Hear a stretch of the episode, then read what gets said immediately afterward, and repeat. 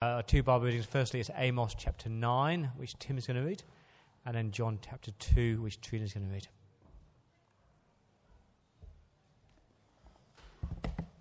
Hi everyone. It's uh, on page eight forty-nine of the Pew Bible, eight forty-nine, starting at verse eleven. In that day I will restore the fallen booth of David.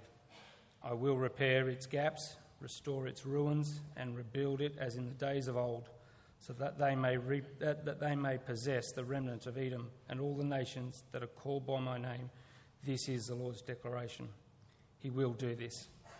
Hear this, the days are coming. This is the Lord's declaration. When the ploughman will overtake the reaper, and the one who treads grapes, the sower of seed, the mountains will drip with sweet wine, and all the hills will flow with it. I will restore the fortunes of my people Israel. They will rebuild and occupy ruined cities, plant vineyards and drink their wine, make gardens and eat their produce. I will plant on their land, plant them on their land, and they will never again be uprooted. From the land I have given them, Yahweh your God has spoken.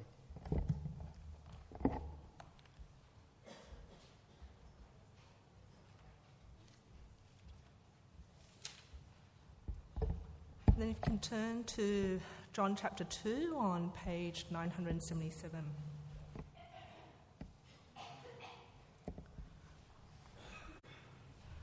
On the third day, a wedding took place in Cana of Galilee. Jesus' mother was there, and Jesus and his disciples were invited to the wedding as well.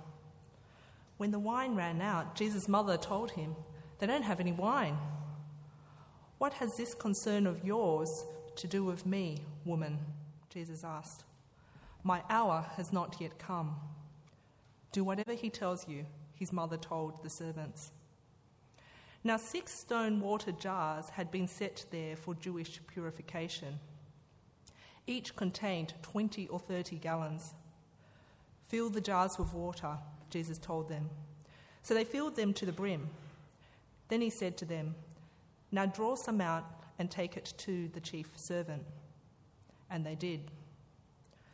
When the chief servant tasted the water, after it had become wine, he did not know where it came from, though the servants who had drawn the water knew. He called the groom and told him, "Everyone sets out the fine wine first.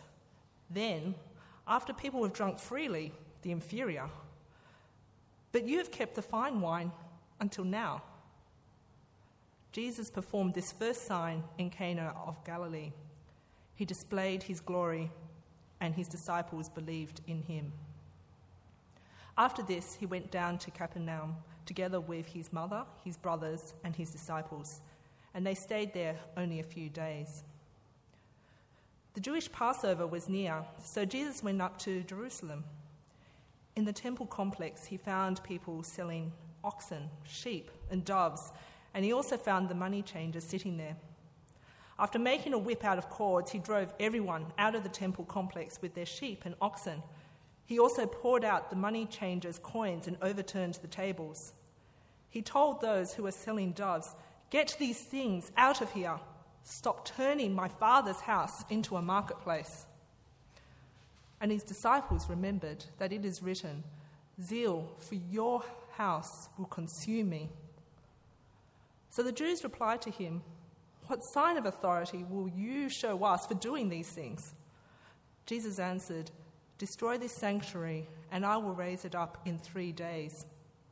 Therefore the Jews said, "This sanctuary took forty-six years to build, and will you raise it up in three days?" But he was speaking about the sanctuary of his body. So when he was raised from the dead, his disciples remembered that he had said this, and they believed the scripture and the statement Jesus had made. While he was in Jerusalem at the Passover festival, many trusted in his name when they saw the signs he was doing. Jesus, however, would not entrust himself to them, since he knew them all and because he did not need anyone to testify about man, for he himself knew what was in man. This is the word of the Lord.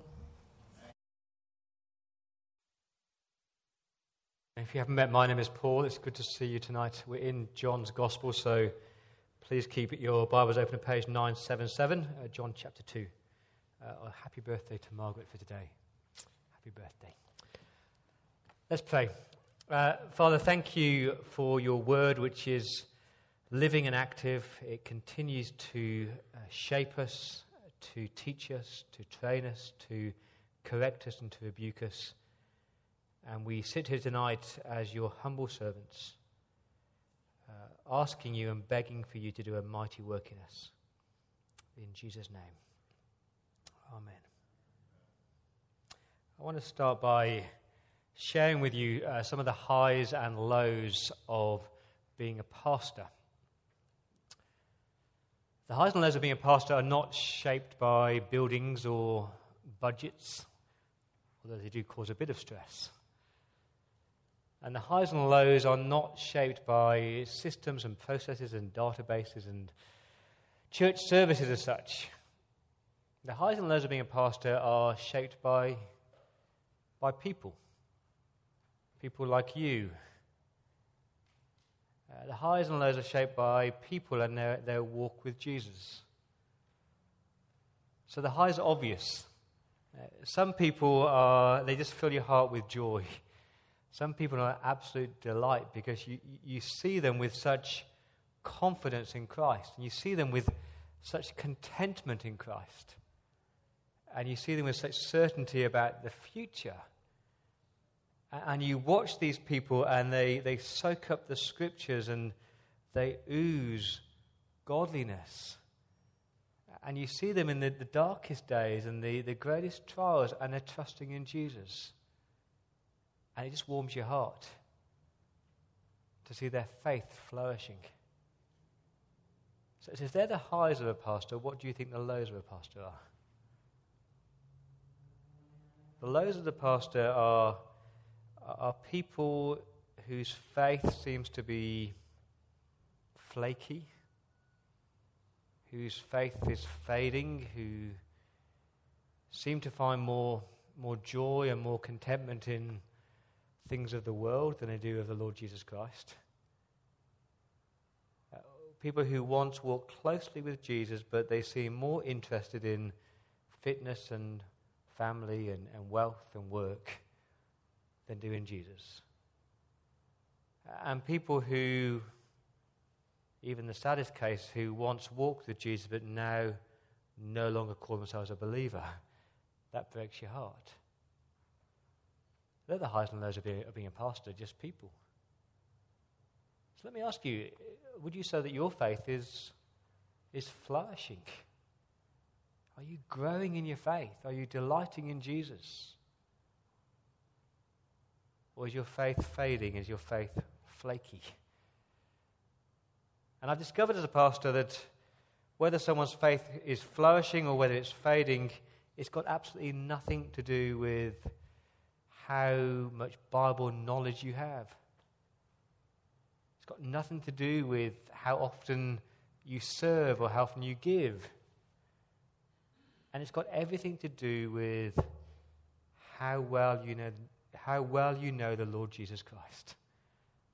It's got everything to do with whether you are growing in your appreciation and adoration and, and worship of the Lord Jesus, and you're knowing Jesus better. It sounds so simple, and it is simple. If you want your faith to flourish, know Jesus better. If you want your faith to fade, take your eyes off Jesus and look at the world. You see, the problem with so many so-called professions of faith, people who stuck their hands up at one time, is that they never actually knew the Jesus they were called to follow. And, and the problem with many people who are fading or flaky in their faith is that, the truth be told, they're more in love with the church than they are in Christ.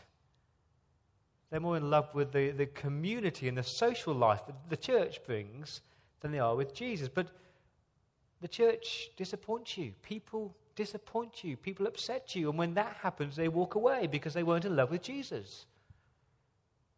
If you want your faith to flourish, keep your eyes fixed on Jesus. How does the old hymn put it? Turn your eyes upon Jesus. look full in his wonderful face, and the things of earth will grow dim in the light of his glory and grace. And that is the truth. If you fix your eyes on Jesus, if you're more in love with Jesus, then the things of this earth will not satisfy you. The things of this earth will not, you won't find your security in. The more you fix your eyes on his glory and his grace, the more you in love you are with Jesus, the more your faith will flourish. So tonight we're going to fix our eyes on Jesus again and look into his wonderful face and his glory and his grace. And I pray the things of earth that you're tempted to seek your security in will just grow dim. We're in John chapter two.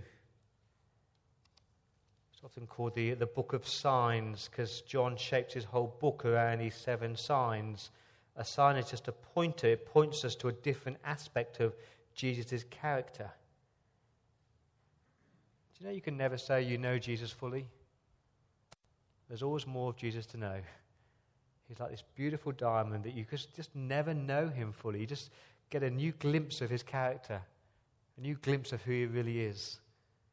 And what I find interesting is that when he starts this book of signs, he doesn't start with the, you know, the, the raising of Lazarus. He doesn't start with the walking on water. He, he starts with this really obscure sign of water into wine.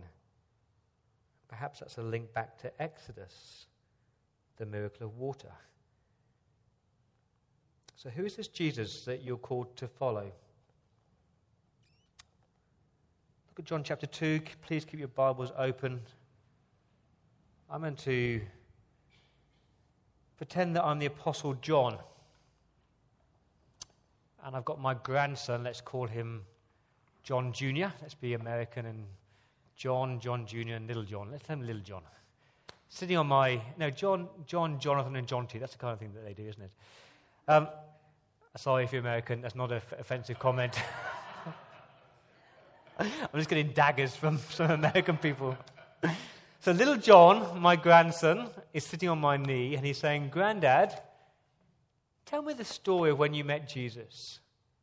And so I pull my book off from the shelf. I said, "Little John, I was with Andrew one day and John the Baptist suddenly said, 'Look, the Lamb of God who takes away the sins of the world.' And I was shocked. And I said to Jesus, 'Can we come and stay with you?' And we spent the whole day with Jesus, and he taught us who he really was, and we followed him, we believed in him. It's about three days later, about three days later, we went to a wedding, and, and I was there, and Andrew was there, and Simon Peter was there, and Philip and Nathaniel, they were all there, and Jesus was there, and Jesus' mother was there. It was a wonderful wedding. Bizarrely, I can't actually remember who the bride and groom were. That doesn't really matter. It was a wonderful wedding. Uh, in those days, uh, wedding receptions lasted a whole week. They're the kind of weddings, it's important whose table you're sat at, isn't it, if you got stuck with them for a whole week.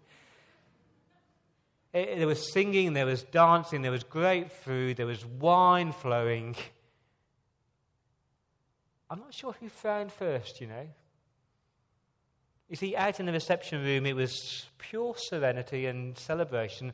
In the kitchen, I could see the pandemonium. The waiter picked up the bottle and said, "This is the last one." It can't be. We can't have run out of wine. I don't know why Mary got dragged into it. Maybe she did the catering. I don't know. But, but Mary found Jesus and said, "They don't have any wine." And I expected Jesus to say to his mother, "Oh, thanks for telling me, Mum. I could help." But he didn't. Jesus said, "What has this concern of yours to do with me, woman?" It's quite abrupt, isn't it? It's quite rude. And then he had this really obscure saying, "My hour has not yet come." I didn't understand that. When I lived with Jesus for many years, he often said, "My hour has not yet come." And I remember the day he said, "My hour has come." And that's the day they took him off to be crucified. Anyway, Mary said to the servants, "Do whatever he tells you." I don't know whether anyone's told you to do something stupid. I don't know if anyone said to you, "You must do this," and you're thinking in your mind, "That is ridiculous. Why would I do that?" Well, Jesus said to these servants, "See those six jars of water? The six jars that you use to purify yourself, to cleanse yourself, the, the Jewish purification jars. Grab those jars and fill them with, with water." And I'm thinking, the problem's not water, the problem is wine. How's that going to help? But they obeyed him, and they filled the jars to the brim. And then Jesus said, "Draw some water out and take it to the chief servant." And I could see them thinking, this man is, is an idiot. But they did it. And they took the, uh, the water to the chief servant. And I was kind of embarrassed. I'm thinking, he's about to take a sip of water. But he did this. He went, "Mmm, what a fine vintage of wine that is." And I'm thinking, there was water in that jar, not wine. And then he calls the, the bridegroom over and he says, "Everyone sets out the fine wine first. Then after people have drunk freely, the inferior, but you have kept the fine wine until now." He's basically saying, most people, uh, they, they serve all the the best wine first, and then when people have had a bit too much to drink, they bring out the plonk. But this guy has kept the best vintage till last. So I'm looking at these five hundred litres of wine, and it's the best vintage. And suddenly I remember the Old Testament in Amos chapter nine, when it says, "When the Messiah comes, the mountains will drip with fine wine." And I'm thinking, he is the Messiah. And I believed in him. It was a great wedding, but then we went on holidays for a few days down to, to Capernaum, which is just down the coast. And we stayed there with, with Mary and the other disciples and Jesus' half-brothers, you know, James and all the other half-brothers at Mary's, Mary, the other kids of Mary. But we only stayed there for a few days because it was a Jewish Passover. Now, little John, you remember what, little Pas- what the Passover is, don't you? The Passover is the time when all God's people went up to Jerusalem, to the temple, to remember, to celebrate. At the time when God passed over his people, he spared his people. He spared them from death because they sheltered under the blood of the Lamb. And every year they went up to celebrate the Passover. So, so we're there with Jesus, and we're just going up to the temple. There's, there's lots of people there, and, and we try and get into the outer court, the court of the Gentiles. But we can't get into there. Do you know why? Not because it's full of people. It's full of animals. It's full of doves and oxen and sheep and goats. And, and I, I know, I know that people had to offer a sacrifice. And, and I know that people uh, wouldn't walk a hundred miles with a sheep on their shoulders. I know they would buy a sheep close to the temple. And I know that they'd have to have their money changed so they could pay the temple tax. But those stalls used to be down in the valley. But the religious leaders had turned the temple into a marketplace. And I watched Jesus. And he got this, these cords, and he, he made a whip out of them. And then he stormed into the, the temple. He went to Benjamin's stores and he says, "Get these out of here." And he got the, the tables and he turned them over and said, "Get out of here. How dare you? How dare you turn my father's house into a marketplace?" You know what struck me? Those words, "my father's house."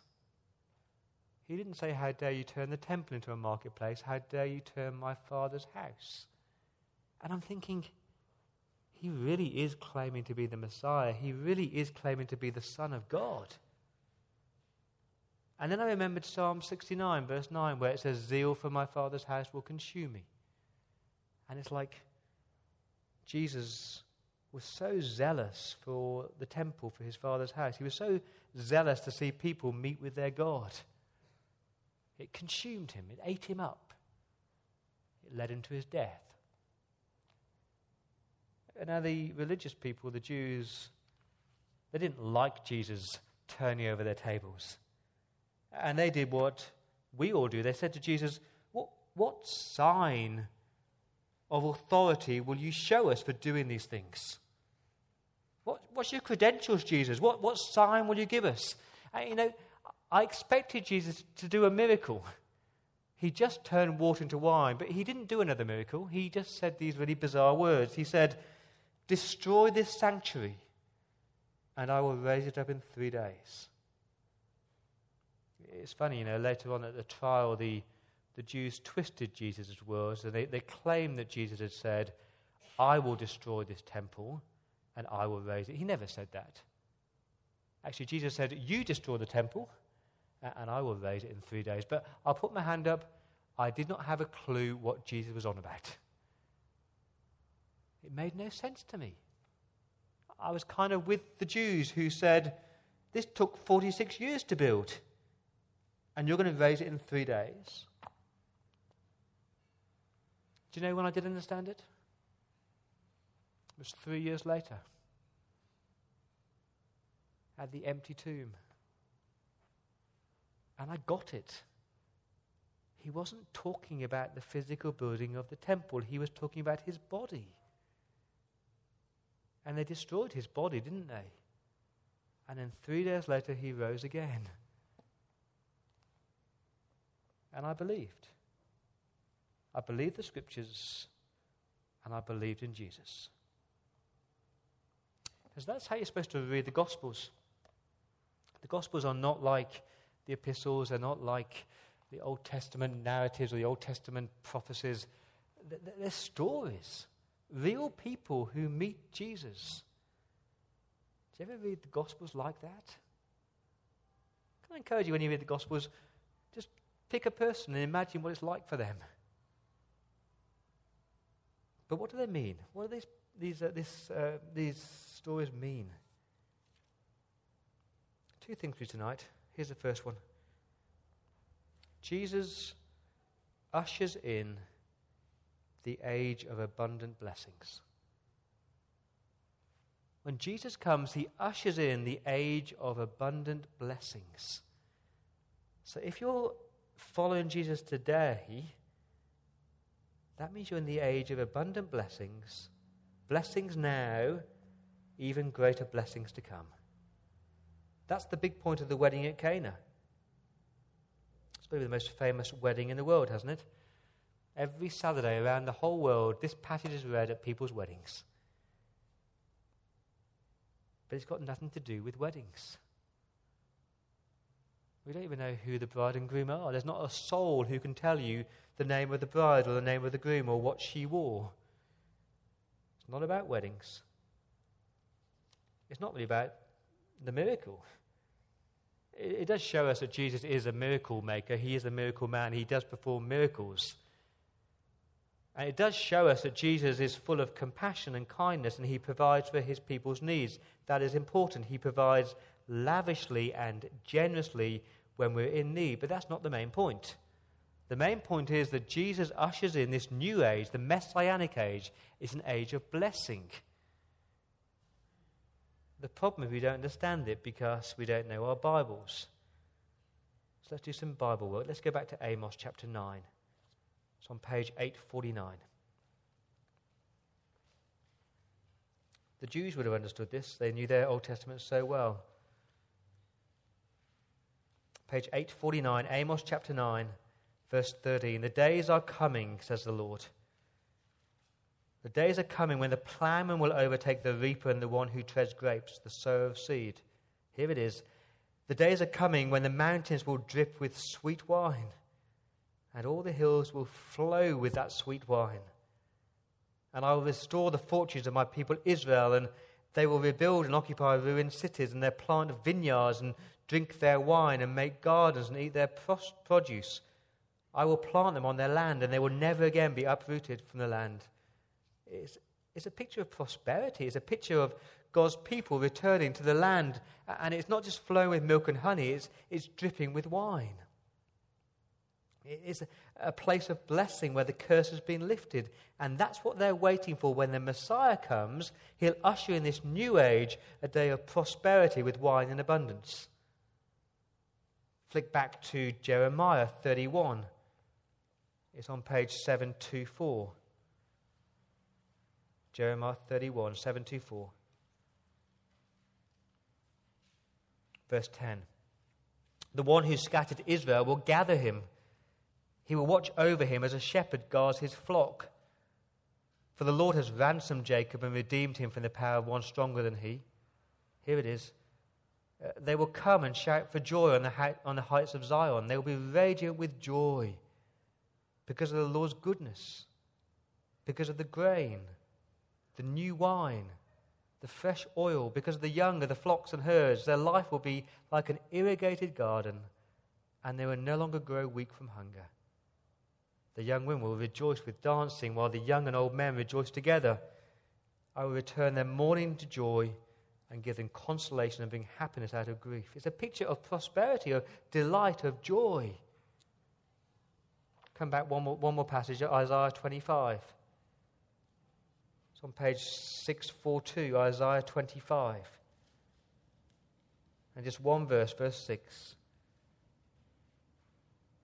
Isaiah twenty-five, verse six, the Lord of hosts will prepare a feast for all the peoples on this mountain, a feast of aged wine, choice meat, finely aged wine. Now, is John two beginning to make more sense? God's people have been waiting for the day when God's king will come. It will be a day of blessing, not curse, a day of prosperity, a day dripping and flowing with new wine.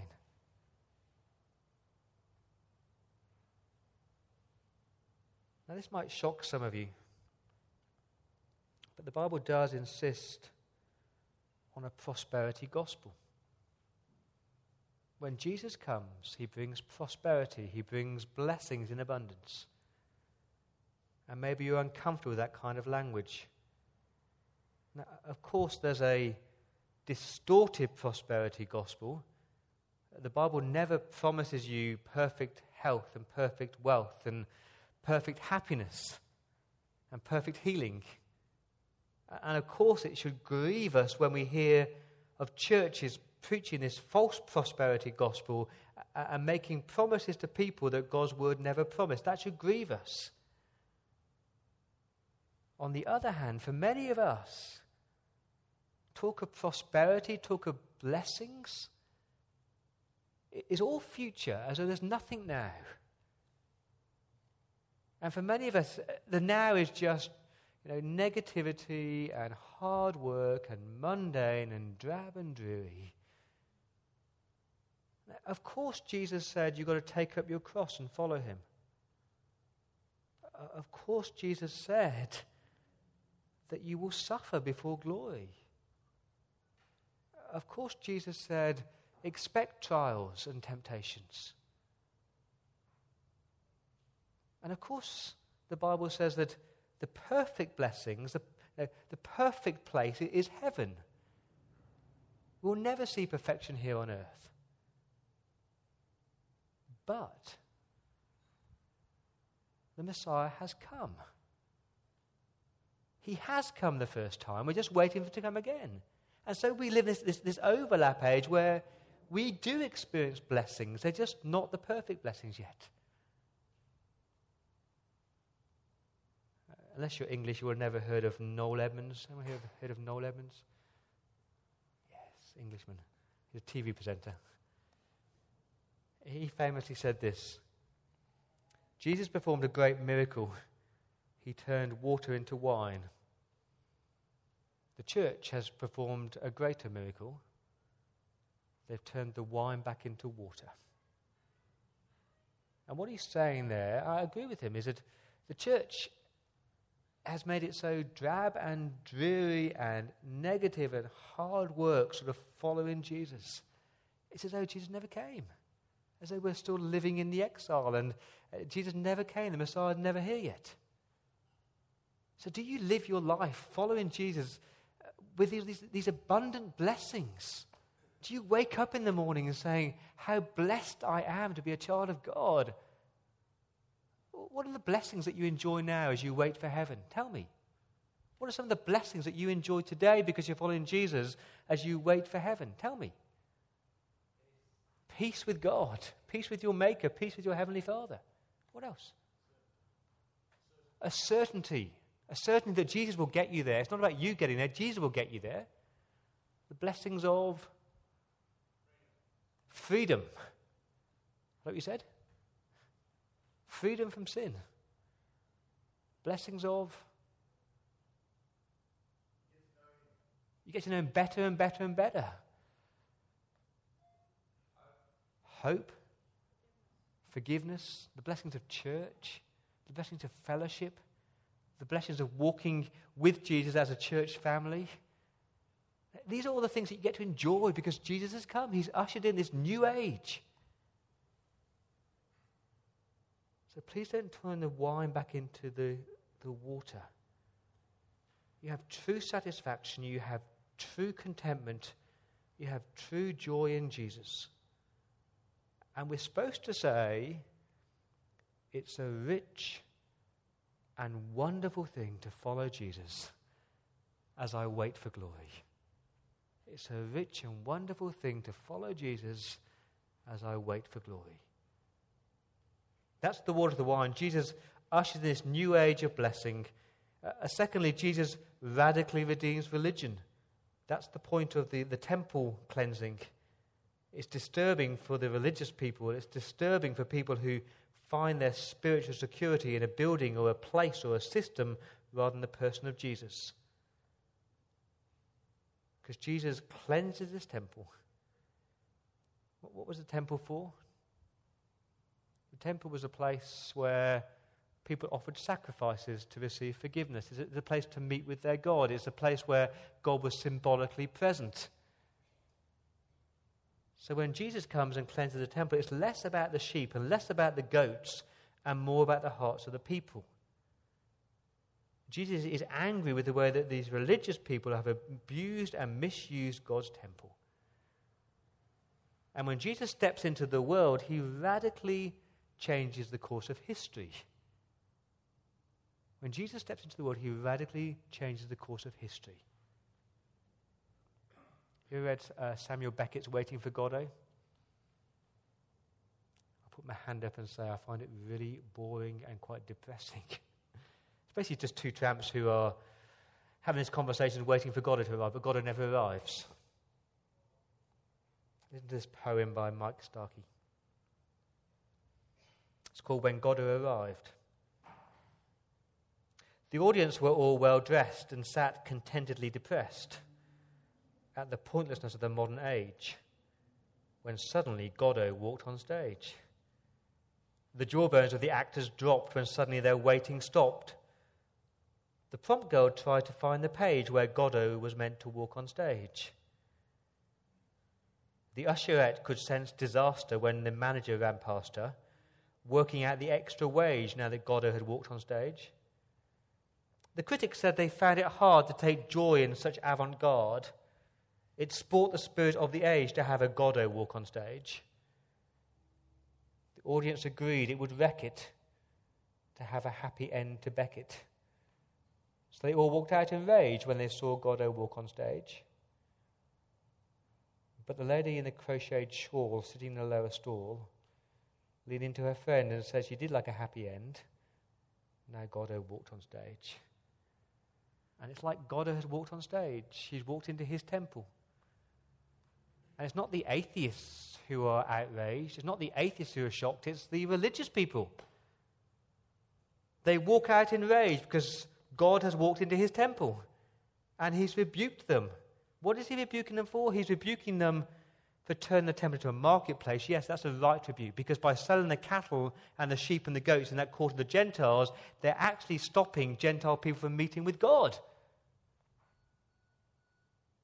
It is right to rebuke people when they do anything to stop people meeting Jesus, isn't it?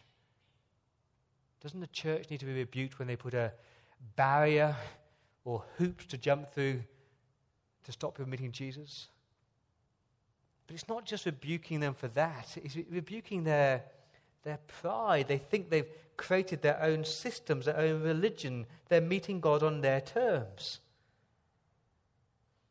But much more than that, Jesus steps onto the stage, Godot walks onto the stage and says, I am now the temple. That's the point. When Jesus walks on stage, he's saying, I am the temple. I'm the place you meet with God. I'm the person who offers forgiveness. I'm the one who you need to come to. Not a building, but a person.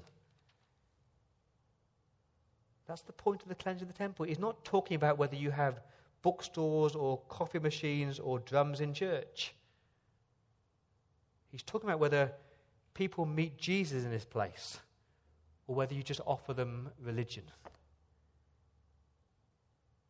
How do you spot a religious person? A religious person loves to talk about church but not about Jesus.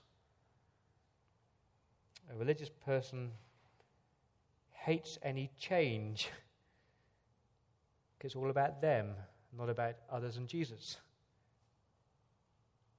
Or ask someone, are you a Christian? And if they say, oh, I go to church, you're supposed to say, it's not about going to church, it's actually following Jesus. And a religious person finds their security in what they do rather than what Jesus has done.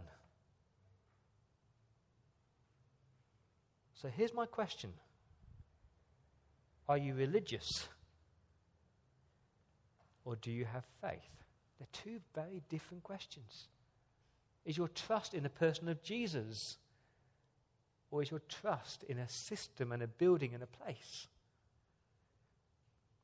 This whole passage is about faith. It's supposed to invoke faith. You know, Mary had faith back in verse five. Do whatever he tells you, she says. I trust him. The disciples had faith in verse eleven.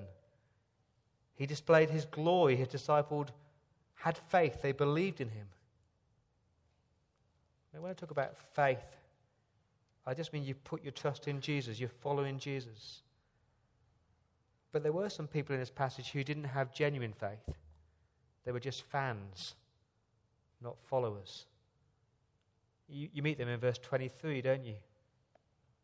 While Jesus was in Jerusalem at the Passover festival, many trusted in his name when they saw the signs, but they were just fans. They weren't followers. How do I, how can I say that? Verse twenty-four, Jesus would not entrust himself to them since he knew them all. He knew their hearts.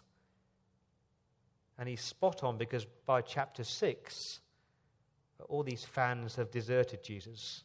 They're not true followers. How do you spot a fan rather than a follower? Just ask them the question. When, when, when Jesus says things that you don't like, will you obey or will you do your own thing? When Jesus says something that clashes with your way of thinking or your attitude, it's such an important moment. If you've got faith, you obey. So I started by asking, is your faith flourishing or is your faith fading? I discovered an extraordinary thing this week. I've been a Christian for twenty-three years, and I've always thought of faith as a bit like Jesus offers me an invitation to the wedding feast. And faith is me accepting the invitation. And that's partly true. But faith is much more profound than that. Faith is much more than just accepting an invitation to a wedding feast. Here's what faith is. Faith is Jesus doing this and getting down on one knee before you and saying, will you marry me? Because he's the bridegroom and the church is his bride. And if you're part of the church, you're part of the bride. Will you do life with me? Will you follow me? Will you trust me? Will you, will you let me lead you?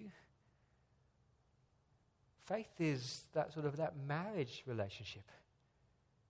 And just like a marriage relationship, you know, it only flourishes if you actually spend lots of time together and get to know each other better and you communicate well. And if your faith is going to flourish, just do life with Jesus. Spend time with him. Get to know him better. Do the highs and lows and just trust him. And let him lead you. Will you let him lead you through life? Rather than thinking that you always know best. If you do that, I can guarantee that your faith will flourish and not fade.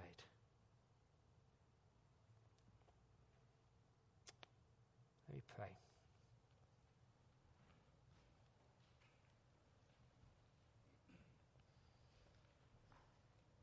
Father, we want to be people with a flourishing faith. Help us to fix our eyes on Jesus, to turn our eyes upon Jesus, to see his glory, to see his grace, so the things of this earth will grow strangely dim.